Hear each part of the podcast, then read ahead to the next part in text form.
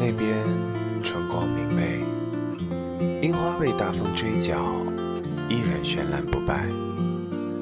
我矫情地说，这像极了我们。回到北京数日，就忘了樱花的娇媚。这些天偶尔下雨，路上难行极了。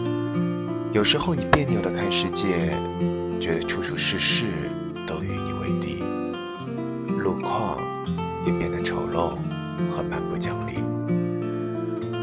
可往往也正是这些，提供给你温柔的片刻。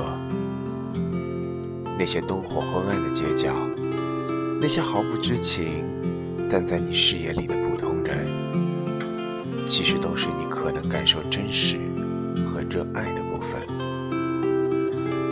我想起当年很多我痛苦的时段，工作上的、感情上的欲求欲求，现在都难觅踪迹，像曾未发生一样。但我知道，它们都随着时间融入我的身体和我的血液，在我的记忆里，变成我此生中不可或缺的一部分。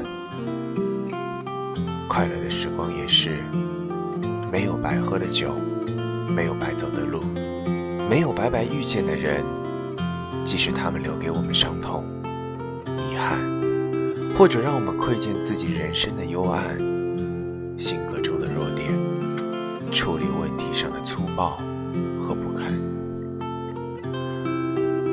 文字是一个深入自我的过程，编剧更是要拿出很多的自我对比，再做一个终极选择。